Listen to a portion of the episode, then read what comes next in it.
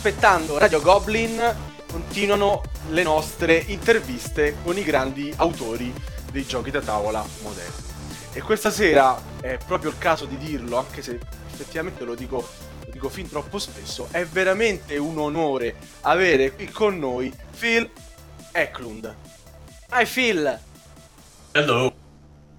E qui con me per rendere il podcast, come sempre, fruibile da tutti gli ascoltatori, sia quelli che l'inglese lo masticano, sia quelli che invece eh, ricorrono alle traduzioni che spesso trovate anche in Tana, c'è Michele Grande Mu a eh, tradurre tutto quello che ci diremo con, eh, con Phil. Ciao a tutti. Ed ecco anche Michele. Innanzitutto voglio ringraziare Phil per la grande disponibilità fin da subito e, e, per la partecipazione veramente attiva e divertente, anche Michele potrebbe raccontarvene un paio, eh, a, questo, a questo podcast. Grazie, grazie Phil. Thank you Phil for being here with us tonight. Ok, ma vabbè sì, partiamo subito con le domande e partiamo tranquilli. Vogliamo un po' conoscere l'Eklund, eh, Eklund giocatore. Vogliamo sapere quando ha cominciato a giocare ai giochi da tavolo, eh, a cosa gioca adesso, cos'è, cos'è che gli piace di più. Ovviamente non parliamo di titoli suoi, ci piacerebbe conoscere qual è il suo titolo preferito, quali sono le sue meccaniche preferite, le cose che lo divertono, magari dopo tanti anni ancora a un tavolino.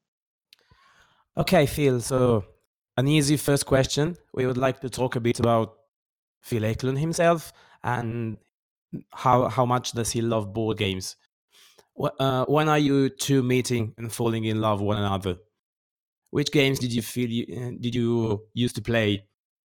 And are those games still a part of your collection?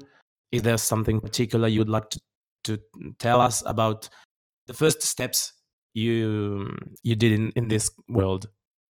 Yes i uh, always enjoyed board games and um, i have three brothers and we used to socialize in this respect and this i was sort of quiet and withdrawn so this was perhaps my major social contact and it was at first with um, very popular board games, such as what Milton Bradley would make um, on history topics. I enjoyed.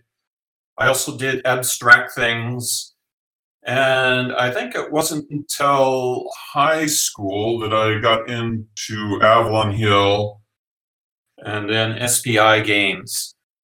Uh, I don't have any of those games any longer. They didn't survive the uh, rather brutal move to Germany. Uh, quindi Phil ci racconta che, uh, sem- che si ricorda ha sempre amato i giochi da tavolo, anche perché il rapporto con i giochi è nato in concomitanza con, uh, con i fratelli, con i suoi tre fratelli. ha sempre amato i- gli argomenti storici, ma non ha, mai, non ha mai considerato l'idea di focalizzarsi solo su quelli, perché per esempio racconta che anche i giochi astratti hanno fatto parte dei, dei suoi inizi di carriera. E ai tempi del liceo racconta l'amore sbocciato per i giochi dell'Avano Lille, che purtroppo nel, nel trasferimento, nel trasloco in Germania, non fanno più parte della sua collezione. Ok, benissimo però non ci ha detto qual è il suo gioco preferito. Pare che tutti i grandi autori sfuggano questa domanda. C'è un titolo che proprio lui dice: Questo ci giocherei sempre. Phil, do you think do you have um, a game you like the most? That your favorite game? I like my of my own design. I liked Origins the best, and I'm coming out with a complete redesign of this civilization style game uh, this year called Bios Origins. And I'm very excited about that. But Origins, the original one, 2010, has a special place. I got to know my wife, um, at that time, girlfriend, through playing Origins. Um, and this is sort of uh, my attempt to try to generalize uh, everything I knew about uh, humans into one game. E di fatto il suo gioco preferito è Bios Origins, eh, che di, quindi cita un- uno dei, dei Facile, cioè... dei suoi giochi, eh, di cui ci ricorda anche la, la nuova edizione che è in uscita quest'anno. Eh, è il suo tentativo di riprodurre in un gioco l'evoluzione della specie umana. Eh vabbè, vabbè, insomma abbiamo chiesto all'oste come il vino, come si dice a Roma, so, Michele magari non ti avventurare a tradurlo che lo vedo un po', un po' difficile.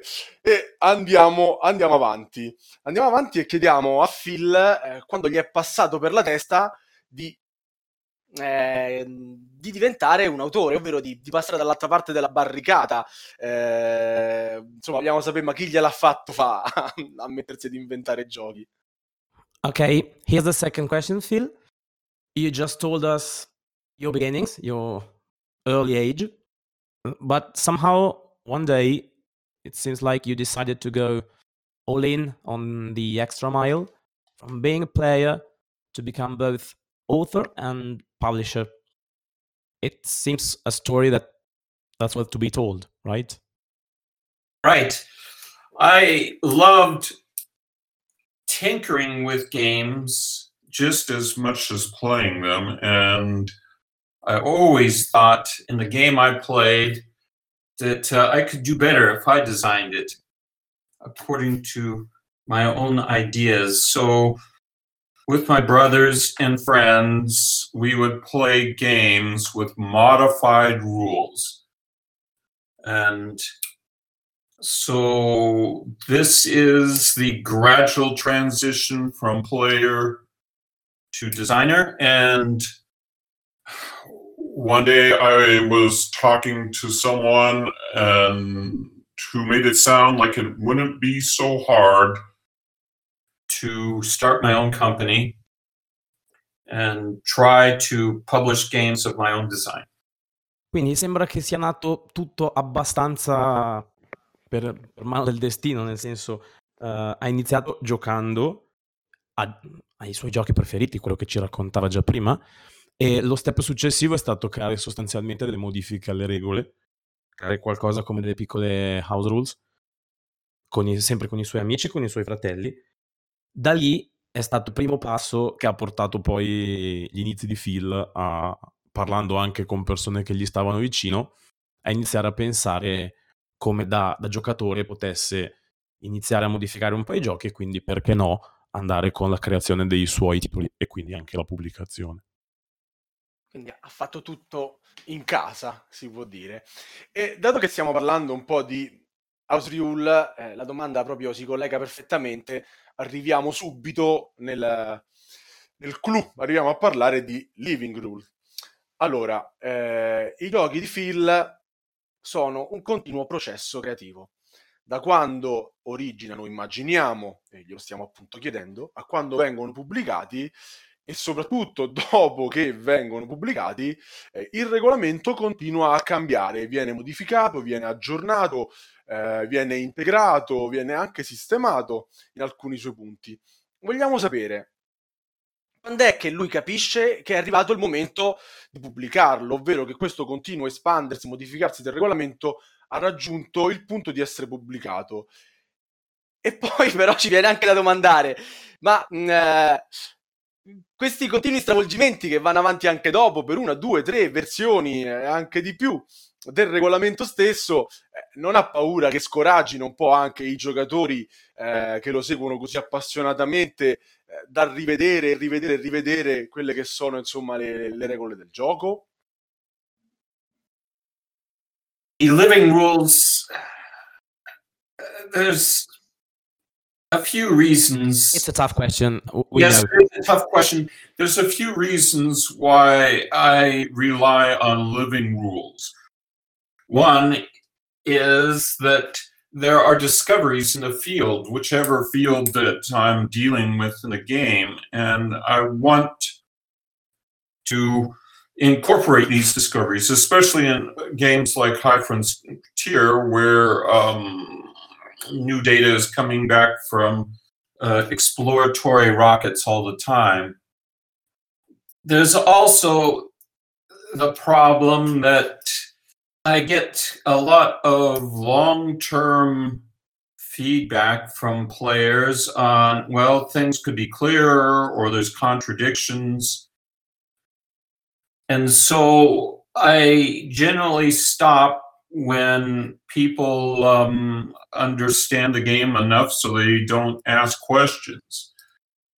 But there's also the third reason is that games are in a state of evolution themselves. There are just new discoveries being made in the board gaming world, and I like to try to, uh, to make it so that my games don't seem dated. Some of the older games, including the ones that I grew up with, do seem very obsolete today because the people have discovered better ways of doing things, better processes and mechanisms. So I feel that evolution is an inherent part of board games and rules. Qui è una risposta che personalmente ritengo molto interessante e nonostante l'approccio a tanti dei suoi giochi non avevo mai preso in considerazione, quindi mh, mm, Phil ci racconta che sostanzialmente il suo utilizzo delle living rules è legato a degli aspetti. Uh, il primo è la, la scoperta, o meglio, delle scoperte che arrivano, ci cita High Frontier per esempio, ci parla come la scoperta di nuove tecnologie scientifiche, eh, lui sente il bisogno di doverle inserire in quel tipo di gioco, eh, perché apportano un livello in più di, di, realismo e quindi l'utilizzo delle living rules in quel gioco è legato alla, alla connessione molto molto forte che c'è con, uh, con la realtà che ci circonda. Il secondo punto che cita è uh, la, la, base di, dei, dei, suoi fan che sanno e, e, e, accettano l'esistenza delle living rules e che di conseguenza gli forniscono anche costantemente dei feedback su aspetti che possono essere anche incoerenti sul regolamento cartaceo rispetto poi al, al gioco giocato e quindi è anche un aspetto legato alle correzioni di quello che potrebbero essere eventuali errori. Ma la cosa che mi ha colpito di più è il, il suo ricordare di giochi anche del suo passato che ripresi dopo un tot di tempo uh, avevano una sensazione di vecchio proprio legato al fatto che il regolamento scritto all'epoca subiva molto il passare del tempo e quindi il rendersi conto che la stessa cosa si può fare in maniera diversa per farla sembrare più moderna è una delle molle che lo spinge ad aggiornare costantemente il regolamento. Nel momento in cui si rende conto che la sua, di, la sua base di, di fan ha, ha iniziato a, a, far girare il meccanismo del gioco e quindi non gli chiede più suggerimenti, consigli o chiarificazioni, allora quello è il momento in cui dire basta. Il gioco non, le, le regole non necessitano più di essere di essere gestite. Di essere aggiornate. Di essere, di essere aggiornate. Chiaro. Però stai eludendo la mia domanda. I, I, I nostri ascoltatori che capiscono un po' l'inglese l'hanno capito anche loro. Chiedi a Phil, dato che lui è anche un editore, anche se è editore di se stesso, se teme che questo modo di fare, per carità, coerente con tutta insomma, la, la, la, sua produzione, con la, le sue idee sul, sul board gaming, se, se, teme che possa scoraggiare però gli acquirenti, no? Che devono comunque stare dietro a questi continui eh, stravolgimenti, chiamiamoli così, diciamo anche in maniera un po' colorita, uh, del, del, regolamento. Phil, Michele is trying to make this question a little bit sweet, ok? oh, Dai Michele, su, vai giù, che, che Phil è uno sportivo. Mm, Okay, Phil, the question Salvatore wants to ask you deals with the impact the, this way of dealing with uh, living rules might impact on the audience. Do, as, an, as an author and a publisher, do you think this way of dealing with living rules might badly impact the your games and how the they might sell in the market? There, my games are not for everyone, so the answer is yes. They could. Uh, living rules can impact um, those players who want to have uh, everything down so they can devise a, a perfect strategy. But the those sorts of players um, normally are not so fond of my games because of the amount of roller coaster chaos, uh, usually from external factors like events and meteors and volcanoes and everything else that uh, is beyond uh, human control.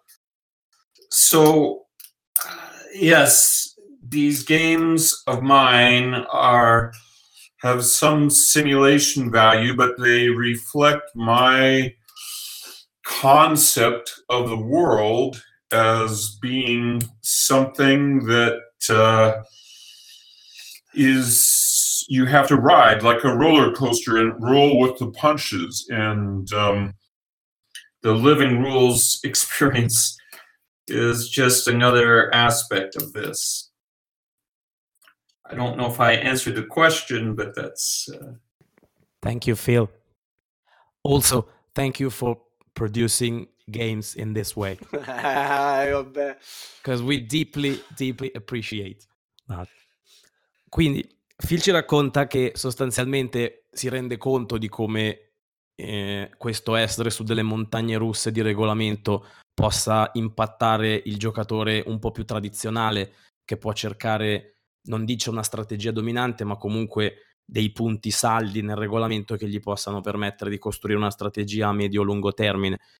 Ma sostanzialmente, essendo i suoi giochi delle simulazioni e del, delle simulazioni di eventi reali o legate ad aspetti scientifici piuttosto che il tema dell'evoluzione che gli sta tanto a cuore, eh, sostanzialmente il tema dell'evoluzione è legato al tema del caos e dell'imprevisto e quindi il fare una simulazione che possa essere il più realistica possibile deve tenere in conto di uh, vulcani che esplodono piuttosto che imprevisti che possano entrare in gioco, eventi non sotto il diretto controllo del giocatore. È sostanzialmente una scelta da, da, da autore che vuole perseguire il suo obiettivo. Giustamente, e giustamente se li pubblica anche da solo, quindi poi il rischio è tutto il suo. E giustamente lo ringraziamo e va, anche. E va apprezzato e ringraziato, infatti mi unisco ai tuoi complimenti. Allora, e rimanendo eh, nel campo dei complimenti, eh, parliamo di eh, Pax Renaissance, che è un titolo che è arrivato anche finalista al Magnifico e che quindi eh, ce l'ho portato un po' alla ribalta in Italia, perché poi è stato veramente il, um, il suo titolo, ehm, il titolo che gli ha dato un po' la fama, quello che è successo un po' per uh, Food Chain Magnet agli Splotter, no? Si potrebbe fare questo parallelo. Vogliamo capire se anche secondo lui è il suo titolo migliore, anche se effettivamente al suo titolo preferito ci ha dato un'altra risposta. Okay, here's the, uh, the new question, Phil. Uh, let's talk about PAX Renaissance. PAX okay. Renaissance was among the, finalists in the Magnifico which is the Italian prize given by our community. And it's the game that let Phil Eklund be uh, known in Italy as well as probably other countries. Uh, what do you think about this game? Do you think it's among your best creations? Even though you just said that Bios Origins is probably the game you like the most. So, what do you think about Pax Renaissance? Um, PAX Renaissance is um, a source of satisfaction to me. It was not entirely my creation. Um, I worked with my son on this, and I've always been fascinated with the Renaissance. Uh, Italy's greatest contribution to the world, in my opinion. And I had uh, ideas on this, and my son Matthew shot them down. He said, This won't work at all. We have to start from nothing. And so he would try it, and I didn't like what he did. So we went back and forth for a long time at loggerheads, as we say in English, um, butting heads.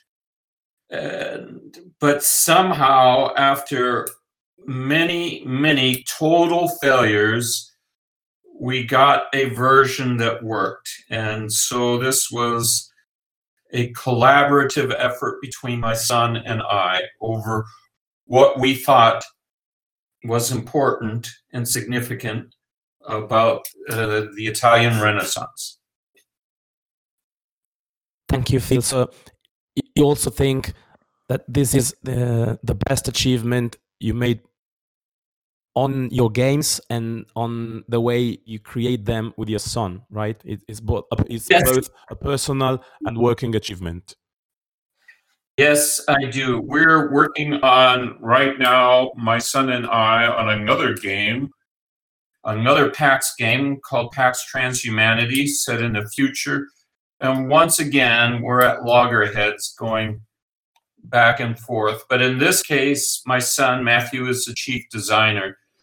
And once again, I think a very unique product has come out of this collaboration. And we can't wait to get that. Grandioso, dai.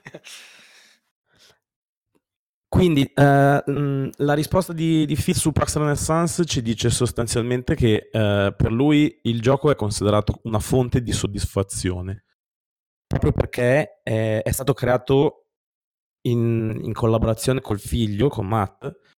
E ehm, la sua idea rinas- sul Rinascimento italiano è, è che il Rinascimento è stato il più grande contributo fornito dall'Italia al mondo in quel periodo.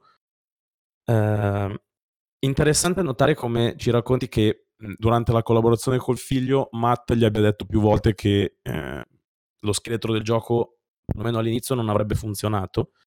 E quindi il gioco è stato rifatto e rifatto più volte con soluzioni che hanno portato il game design a cambiare proprio parecchio fino ad arrivare dopo tanti fallimenti a quello che è stata la versione definitiva che poi è stata pubblicata. E ci ricordava Phil anche come stia per arrivare sul mercato uh, dopo la campagna Kickstarter uh, Pax uh, Transhumanity che è il lavoro proprio di Matt. Ok. Eh, torniamo a parlare di regolamenti. In realtà non abbiamo mai smesso di farlo, però è impossibile eh, dividere questo binomio. Allora, eh, l'organizzazione del regolamento dei giochi di Eklund vogliamo capire se è funzionale al suo processo di lavorazione. E dato che tutti quelli che poi hanno provato e giocato e amato i giochi di Eklund li hanno trovati molto più facili da giocare che da studiare, cosa che lui stesso riconosce eh, raccontandoci di come i suoi fan eh, continuano poi a chiedergli cose su come far funzionare i suoi giochi. E, ehm, volevamo capire se aveva mai pensato di scriverli in una maniera più convenzionale ci ha già risposto che i suoi giochi non sono per tutti, ma a noi piacerebbe che i suoi giochi li provassero tutti e per questo insistiamo. So Phil, you just told us that you think your creations and your games might not belong to the vast majority of people, but we might think that a lot of people should try your games in order to know them. But rules uh, might be uh, quite an issue. Have you ever thought about um, developing the the writing of the rules in a more traditional way? Yes, my rules uh, are there's two ways to write rules. One is to teach the game, and the second one is to act as a reference guide while you're playing the game. And my rules traditionally have been the second one and not so good at teaching the game. We, uh, after discussing this problem with my partners at Ion, we've contracted with Heavy Cardboard to try to give podcasts on all new products for learning the game, and the rules will concentrate on um, actually supporting the game as references while playing it. This is our strategy uh, going forward. I think my games are a challenge to learn because they're so tightly integrated and uh, teaching is a big problem. You don't know what to address first. Thank you. Quindi sostanzialmente Phil si rende conto che eh, la spiegazione dei suoi giochi è difficile proprio perché è legata più che altro al fatto che eh, sarebbero da giocare più che da spiegare. E da qui nasce la collaborazione tra uh, i suoi partner, dopo averne parlato con i suoi, con i suoi partner uh, commerciali, di uh, avere questa partnership con i ragazzi di Heavy Cardboard, i quali si occuperanno di creare un canale podcast dove spiegare proprio raccontando il gioco e facendolo vedere dimostrato. Il, il, regolamento cartaceo che si troverà nella confezione dei giochi uh, agirà sostanzialmente come supporto per le regole che verranno spiegate proprio mh, in maniera molto più interattiva, molto anche più moderna, uh, con appunto questa partnership con, uh, con Edward e i ragazzi di, di Heavy Cardboard. Quindi comunque sì, ci sarà un'evoluzione sul regolamento. Ottimo, grandioso.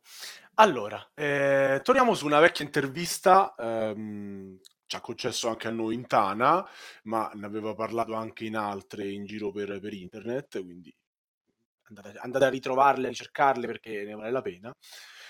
Eh, Phil ci ha parlato della storia come di un processo interrotto, o meglio, di un periodo eh, di stasi eh, di periodi di stasi interrotti da momenti di cambiamento e rivoluzione e ha fatto anche parallelismo con il momento ludico.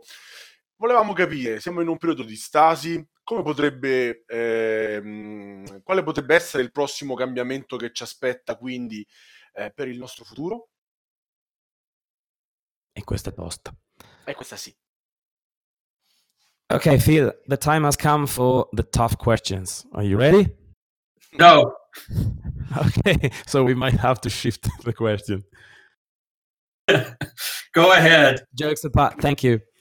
Uh, across uh, a couple of interviews, even the one you, you released with us in 2016, uh, you refer to history as a halted process.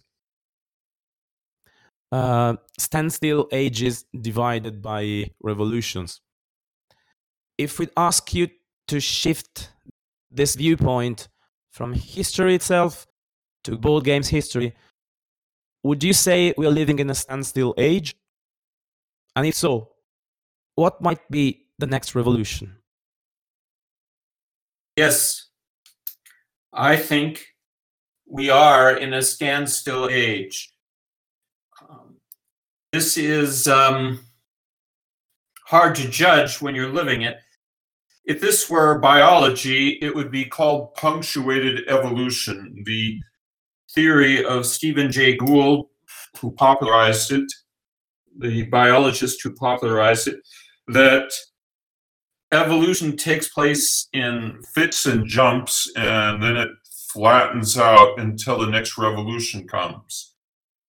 And in the case of board games, I think it's possible that board games, the next board game revolution, may shift them from entertainment and social interactions, which they're very good at, to um, a means of explaining the world, a means of talking about the world, a means of exploring the universe and the beings that live in it. Ci spiega come la sua visione del mondo uh, sia quella di, di, come l'evoluzione sia sostanzialmente uh, riproducibile con un diagramma sinusoidale, nel senso ci sono dei momenti di picco e dei momenti di calma. Uh, in questo momento si sì, conferma il fatto che dal suo punto di vista si sia in un periodo un po' più piatto, un po' più di calma. Quella che vede come prossima rivoluzione è quella che potrebbe portare il gioco da tavolo dall'essere mezzo di intrattenimento a essere mezzo per uh, raccontare il mondo e uh, esplorare tutte quelle che sono le dinamiche di chi lo abita, quindi i processi storici, eh, i processi evolutivi, eh, assolutamente quello che riguarda la politica, penso. Eh, quindi il gioco da tavolo che non, diventa, non, non, è più fine a se stesso, ma è inserito in un contesto di evoluzione anche, penso, di dialettica dal suo punto di vista molto più profondo. Ok. Eh... Sei sconvolto, sa? No, no, no, no. no. Momento di... Assolutamente, vabbè, eh, la, lo conosciamo, no? E poi noi abbiamo imparato ad apprezzarlo anche in questo mese che lo amiamo portato, per questo. Che ci ha portato all'intervista, quindi va, va alla grande così. E, ehm, rimaniamo su quello che ci aspetterà, o almeno quello che bene o male oggigiorno noi possiamo vedere sul mercato, ovvero il mondo del gioco da tavolo che va un pochettino a fondersi con quello dei videogiochi eh, sempre più giochi da tavolo hanno un'app, sempre più giochi da tavolo hanno una mh, loro versione per smartphone, per tablet o anche per PC, insomma su Steam adesso è pieno di, di board games. Mh, stiamo parlando con eh, Mr. Eklund, l'editore, e gli chiediamo la Sierra Madre svilupperà giochi in app oppure i giochi della Sierra Madre avranno i classici companion, avranno eh, quelle applicazioni che aiutano un pochettino magari anche a spiegare il gioco in questi casi, non sarebbe male? Ok Phil, you just told us uh, as, a, as a publisher you're going to work with heavy cardboard in order to create this podcast channel that might improve the experience related to playing your board games. So you're somehow merging technology into the evolution of your games. What's your, what's your viewpoint about technology and board games? Nowadays, there are a lot of games that rely on both applications or websites is this a path Sierra Madre might decide to walk on in the future? I mean, creating a companion app for a possible future packs or a possible fu- uh, an hypothetic high frontier i don't know which number high frontier 4 is the one we're working on now but the answer is yes uh, ion games and mipmap are working on an app for Greenland and Neanderthal, and if these are successful, it will we will expand to others. Both of them, or at least Greenland, is in the beta test stage. I tried it uh, only a few days ago, and I had a lot of fun. Although it needs a lot more work just to help guide the players through the experience. It's a very ambitious um, project. So, what's the aim of the app? Uh, does it help the player calculating stuff? Does it help the player integrating rules or highlighting something that's that you need to focus on or not to forget about? Or does it help you tell the story?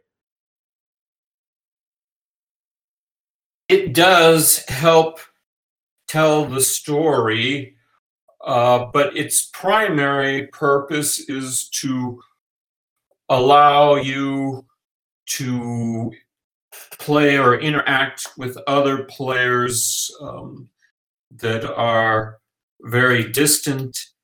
And it does help guide you through the process. It um, does the random things for you and it tells you the events and does some of the bookkeeping for you.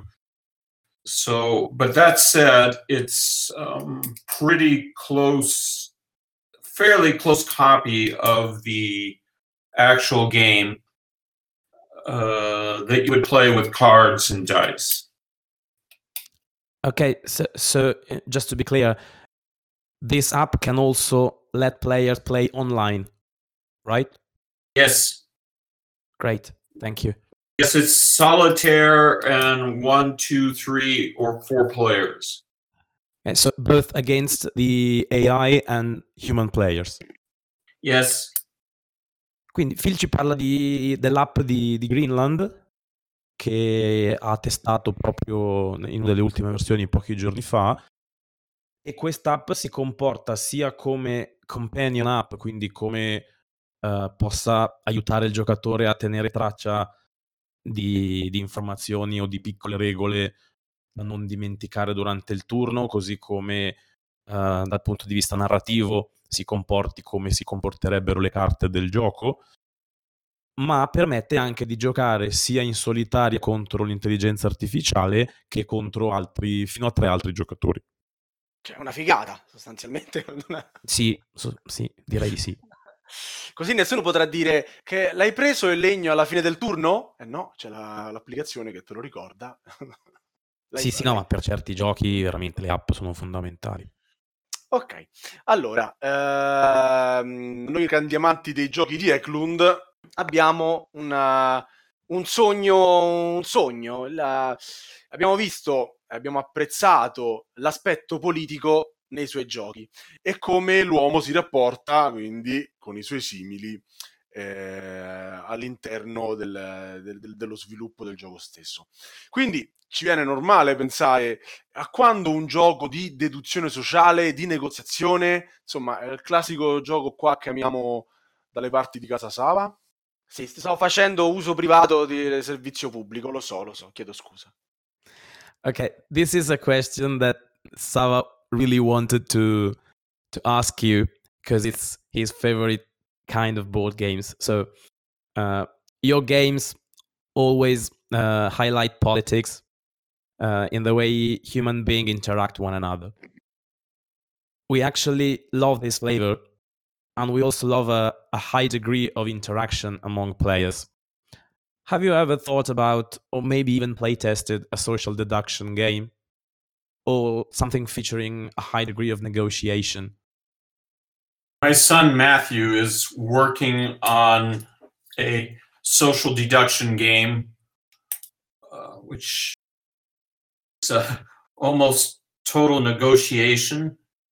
It's a version of the artifact a game about uh, a space station and various factions on a space station, uh, of which the players don't know the identities of the other factions or and have to rely on them for their own victory and thus the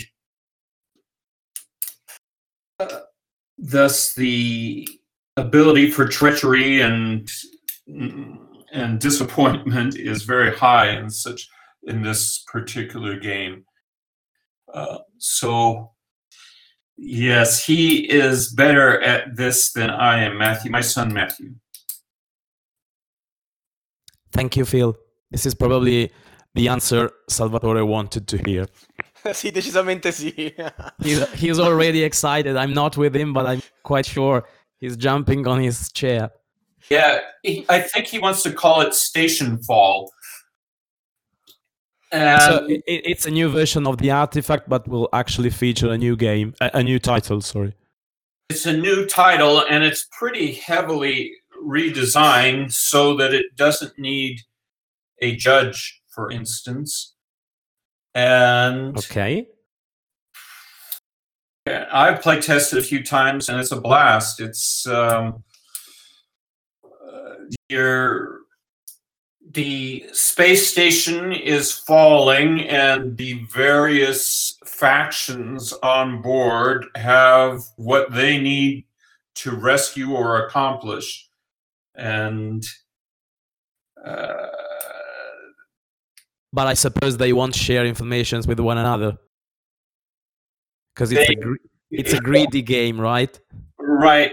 The advantage of a space station is that you can Mhm. you can rationalize why everyone is in contact with each other and you don't know who the alien is or whatever earlier version of this is, was set place in a castle under siege sort of a similar situation but you couldn't rationalize why the players were in continual radio contact with each other for all these negotiations when they were at opposite ends of the castle. Thank you, Phil. You just said the, the possible new title might be, I'm sorry, Station Fall. Sta- Station Fall. Thank you. Vai, dall'inizio. Racconta Eh, tutto tu ai sei- nostri Tu sei proprio, tu lo vuoi comprare adesso. sì, vabbè, se fosse possibile, grazie. Ti do l'indirizzo alla fine della trasmissione dove spedire. Ok.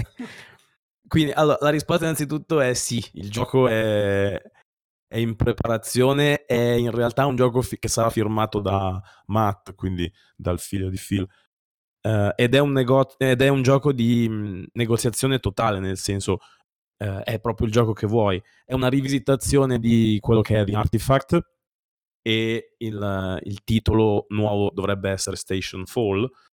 L'ambientazione cambia da quella che era in origine un, un castello medievale sotto assedio a quella che sarà una stazione orbitante in caduta libera, eh, all'interno della quale ci saranno diverse fazioni, ognuna con delle informazioni che potranno essere utili alle altre per eh, salvare innanzitutto la situazione, ma anche andare a vincere il gioco, però chiaramente alla fine vincerà uno solo. E quindi la cooperazione fino a un certo punto, in attesa poi, lo possiamo dire, della bastardata, l'abbiamo Eh beh. detto ormai, Eh, ormai è detta. ormai è detta, eh, sarà sostanzialmente il cuore del gioco, quindi non si, sarà- non si saprà mai chi è l'alieno, non si saprà mai chi ha le informazioni che ci servono, sarà totalmente un gioco di negoziazione. E quando esce? Do you have an estimated idea of when the game might be ready, Phil? I it's possible for next year, Ah, 2020. ah. Io, Ok. speravo, io speravo ieri, vabbè, comunque. Uh, Salvatore would have preferred hear you hearing that the game was already in shops, but uh, we still have to wait, right? Vabbè, un anno, dai, un anno, si può fare. Just one year. Just one year. My son is a father of two boys, and these have gotten in the way of Station Fall. Ah, ok. L'essere diventato padre, cioè l'essere padre di due ragazzi ha, ha un attimo messo un po' di sabbia negli ingranaggi del processo. Sava, ne sai qualcosa?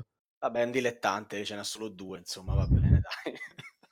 Però io non pubblico giochi, quindi effettivamente non, non vale. Ma va bene, continuiamo questa piacevolissima chiacchierata con, eh, con Philip ehm, con un'altra domanda. Questa però viene da, da altri suoi fan che quando hanno saputo che l'avremmo intervistato ci hanno mandato eh, i loro desiderata. Nello specifico, eh, e saluto il nostro carissimo Marco Sbem, ma anche Paolo Rage, eh, ci chiedono mh, la trilogia di BIOS e High Frontier hanno portato all'evoluzione della vita dalla nascita ai viaggi nello spazio. Quindi si chiedevano, ma non è il momento di sfornare un bel 4 per che poi alla fine eh, diciamo racchiuderebbe un po' tutte le tematiche eh, che Phil eh, ha care nei suoi giochi, quindi insomma eh, pare natura- la, la naturale evoluzione del suo percorso da designer.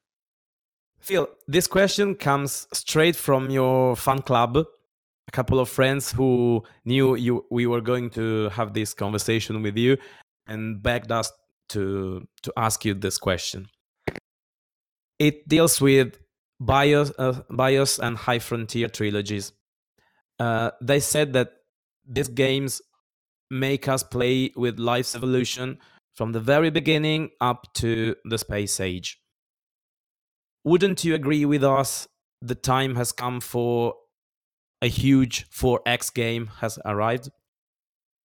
That Yes. game might work as a sum up of all the the cornerstones you worked on in your career. So, can we expect a 4X game by Sierra Madre and Phil Eklund? And Yes. The answer is yes. This is something I want to do. And I'm working. And we are uh, very pleased to hear that. Yeah, sure, of course. the uh, I'm so I'm working on High Frontier 4 and BIOS Origins, BIOS Origins 2, currently in work, has space uh, entering space as one of its ending possibilities, which leads into a High Frontier game. And so there is in High Frontier 4 uh, a link to make it into um, something that extends beyond the BIOS trilogy Genesis, Megafauna, Origins, and then High Frontier. And then, of course, from High Frontier, if you do the interstellar part, you can go to a new star and seed that with life so you can start a brand new trilogy, uh, start the cycle all over again. That's lovely. We we can't wait to play that. Esagerato. Dai, prima Artifact. Eh. Beh, sostanzialmente ci racconta come eh, sia praticamente già, già pronto. In High Frontier 4 ci sarà un, un collegamento eh, che ci porterà a scoprire una delle possibili, uno dei possibili finali di High Frontier 4 sarà eh, la scoperta di, di una nuova stella all'interno della quale gettare le basi per la nascita della nuova vita che sarà proprio la chiusura del cerchio con la trilogia di, di Origins e Megafauna. Quindi sostanzialmente è il ciclo della vita che si ripete. Niente male. E, e allora... Anni per giocare una partita, ma quello è un altro Sì, discorso. eh, quella è un'altra cosa, vabbè. Sì, sì, la pensione è lì che ci aspetta. Non vediamo l'ora. Allora, eh, torniamo dal, da Mr. Eklund, l'editore. E volevo parlare con lui di espansioni. È un tema abbastanza scottante oggigiorno, l'abbiamo chiesto anche a Cori e ci ha dato una bella risposta. Ce ne aspettiamo una sostanzialmente molto diversa da, da Philip. Eh, oggi ci sono editori che pubblicano una marea di espansioni per i loro titoli di punta. Ci sono editori che pubblicano le espansioni per i loro titoli pochissimi mesi dopo l'uscita del base. I giochi di Philip Eklund hanno pochissime espansioni, spesso una sola, correggetemi se sbaglio, cari ascoltatori, e eh, comunque non tutti i suoi giochi ne hanno una. Vogliamo capire da Philip qual è il suo punto di vista sulle espansioni. Eh, dato che abbiamo notato che spesso preferisce concentrarsi su regolamenti ottimizzati e modificati piuttosto che introdurre nuove meccaniche proprio ex novo. Let's talk about expansions, Phil. Would you? Uh, nowadays, there are a lot of publishers that go on with uh, a ton of expansions coming up in a very short amount of time by the release date of the core game. There are other publishers that come up with uh, expansions right after the release date of the core game. This doesn't seem like path Sierra Madre might be interested on. We can count uh, just an expansion for Pax Renaissance, which is uh, a, a new set of cards, and that might be it. What do you think? What's your viewpoint about expansions? I generally um, don't do a lot of expansions because I want the whole story to be told in in the game. And the whole point of a game as a simulation is to figure out according to my values as game designer values um, what's important and what's not. So if material for an expansion isn't included i find it less important. So usually i try to have a base basic game and an expanded game instead of an expansion now, High Frontier 4 may be different.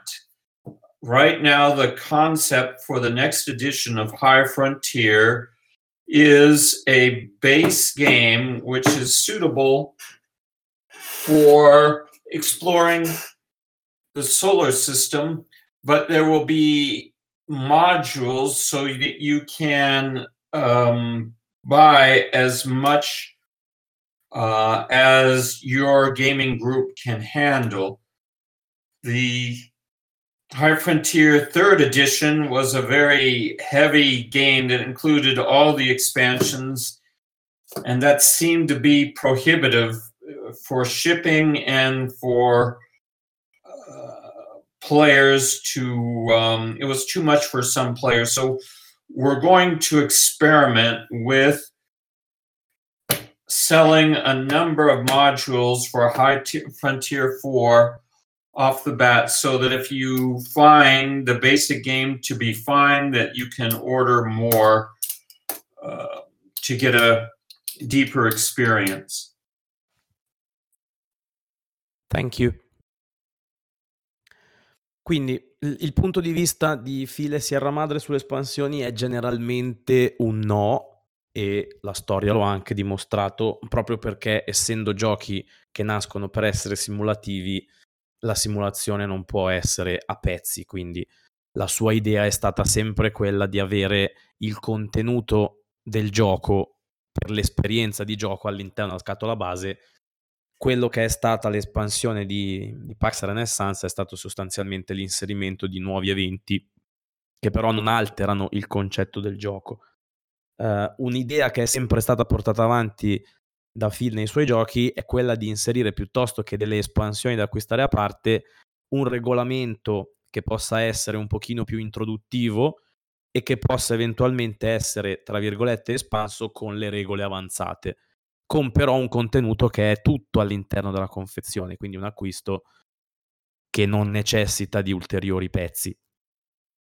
Con High Frontier 4 sperimenteranno qualcosa di un pochino diverso, proprio perché con la terza edizione che è andata via Kickstarter ci si è resi conto che il materiale inserito era talmente tanto che ha impattato anche sulla logistica, sulla spedizione, oltre che sul fatto che molti feedback che gli sono arrivati dai giocatori è quello di avere un gioco con talmente tanti contenuti all'interno che diventava molto difficile da, da apparecchiare e giocare.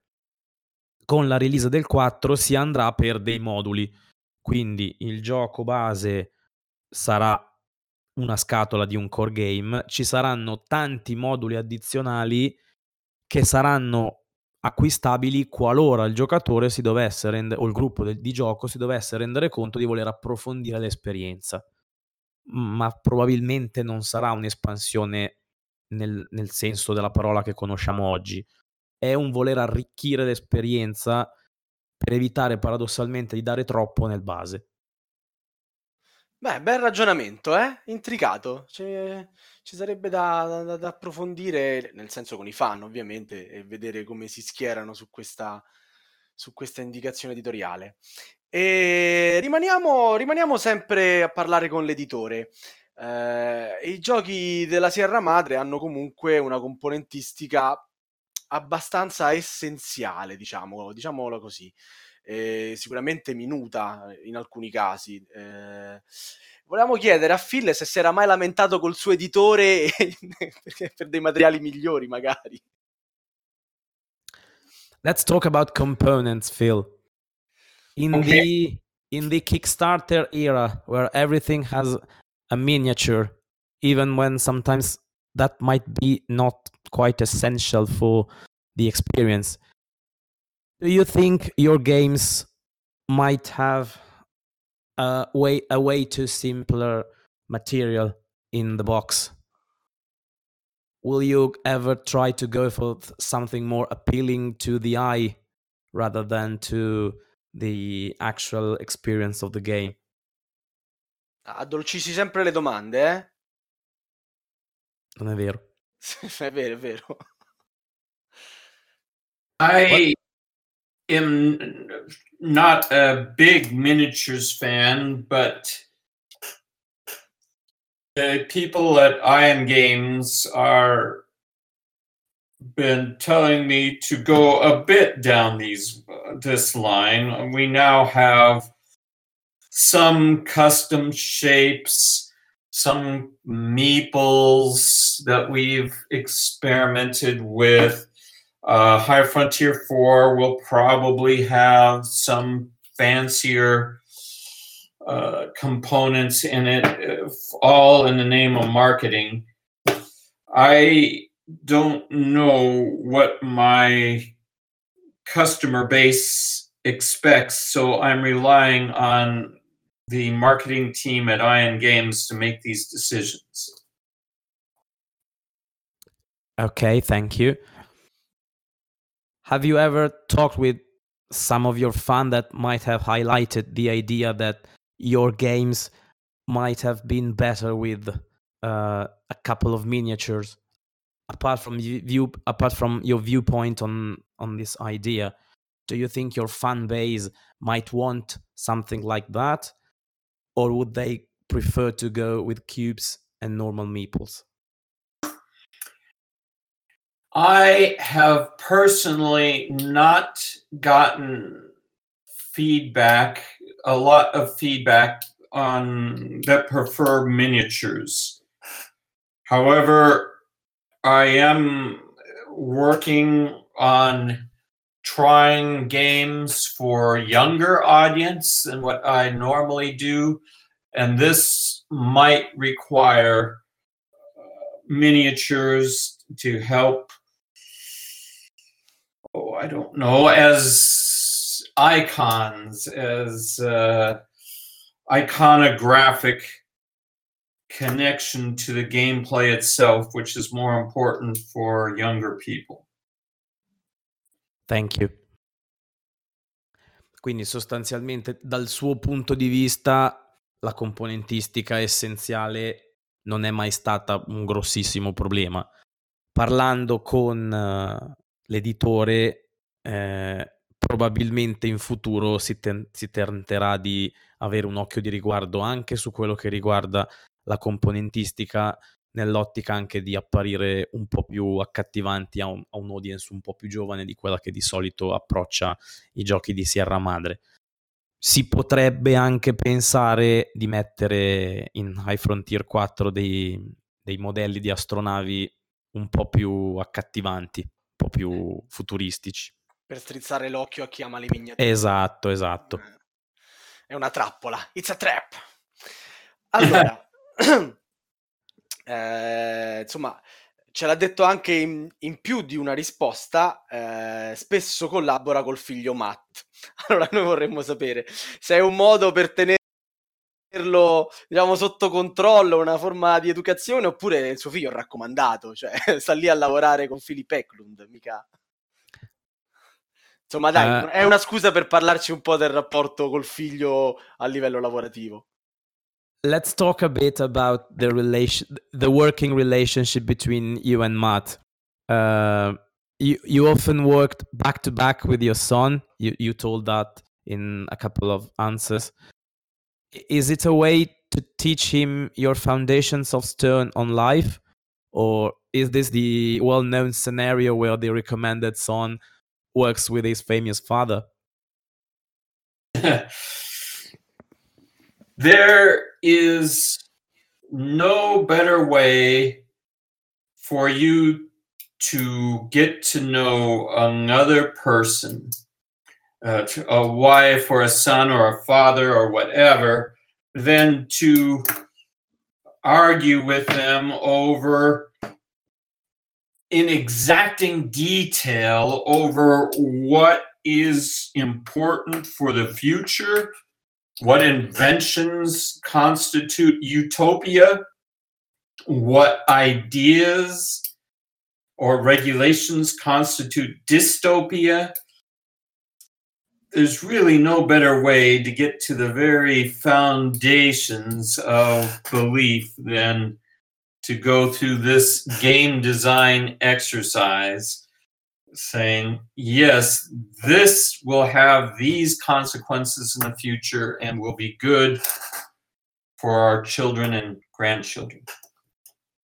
Beh, la domanda poteva essere un, un, una mezza un po' scherzosa, però la risposta è, fa riflettere, nel senso, uh, per lui la collaborazione con Matt è stato un modo di mhmm, conoscere meglio suo figlio e probabilmente ha funzionato anche al contrario, nel senso, uh, il game design di, di Pax Transhumanity li ha portati a discutere, uh, per esempio, di che cosa rappresenta per uno una scelta utopica e magari per l'altro stessa, quello stesso ipotetico scenario potrebbe essere distopico. Uh, la discussione di come delle idee potrebbero portare a un'evoluzione della società verso un traguardo o verso l'altro, uh, come sostanzialmente le, le filosofie che fanno parte del loro modo di pensare si sono concentrate in, un, in uno studio di game design li ha portati di fatto a, a conoscersi meglio. È bello. Alla, alla fine... è abbastanza profondo. Eh, direi. Anche a me piacerebbe lavorare con mio figlio. Non so se mio figlio avrebbe piacere di lavorare con me, perché poi quando uno sta troppo a contatto, il padre è sempre il padre. Però, vabbè, eh, mi sono lasciato andare anch'io al ragionamento di Phil. E purtroppo come tutte le belle storie, anche questa è arrivata alla sua fine.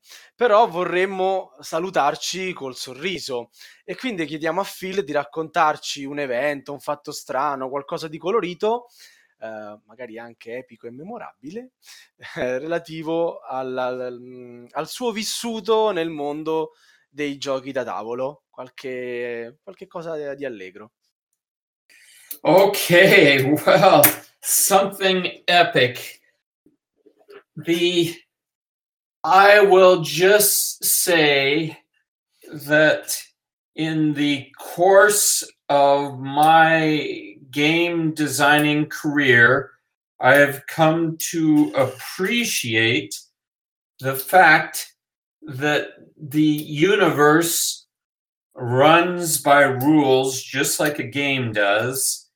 And science is properly thought of as the discovery of those rules and mastery of those rules, in which you can use to make the universe uh, a better place or or at least more habitable for humans and mankind and this is the significance of what games can tell us about science, about ourselves, about life in general. That's what I wanted to share. È un'altra risposta un po' profonda, nonostante la domanda volesse essere un po' magari divertente. Um, su- nel suo processo di, di game designer uh, a livello, mhmm, siccome gli abbiamo chiesto qualcosa di epico, si è reso conto come eh, l'universo segua delle regole esattamente come in un gioco da tavolo. Eh, scoprirle e padroneggiarle gli permette a chiunque voglia investire tempo e ricerca e studio uh, sulla scienza e la vita possa sostanzialmente portare avanti questo, questo parallelismo.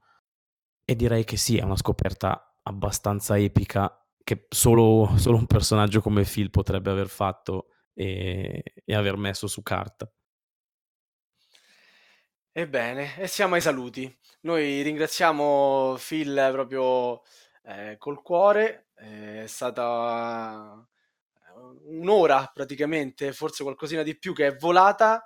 E niente, grazie e speriamo di incontrarlo dal vivo al più presto. Thank you so much, Phil, for being here with us tonight. Well, we do you. hope to meet you in person as soon as possible. As far as I can say, you and I will be meeting in Essen this year because I have a, a couple of games to pick up. Excellent. I can't wait to be there once again with you. Last year, I was there with you the moment um, the Kickstarter campaign of Pax Transhumanity opened. excellent, excellent. But Salvatore can't make it? I'm sorry? But Salvatore won't be there? Salvatore... Unfortunately, he he might not be able to attend the Essen Fair. There, we are trying to invite him since I don't know, as far as I know him, but he doesn't like to be a part of the event. You might convince him to be part of the event. Hey. uh, I could um, t- t- t- I could offer to to have a joint photo with me holding a spear at his throat. Would that help? I don't know, I, can, I might ask him. Ok. Sa, ti chiede se l'idea di fare una foto con lui con la famosa lancia puntata alla tua gola potrebbe essere abbastanza stimolante da venire a Essen con noi. Certo, sa come convincere le persone, eh? vedremo, vedremo, vedremo. He's Ess- thinking about it, Phil.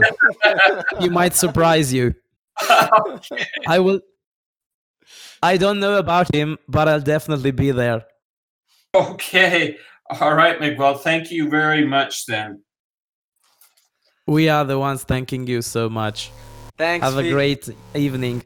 Thanks. All right. Bye-bye. Bye. Thank you. Bye bye.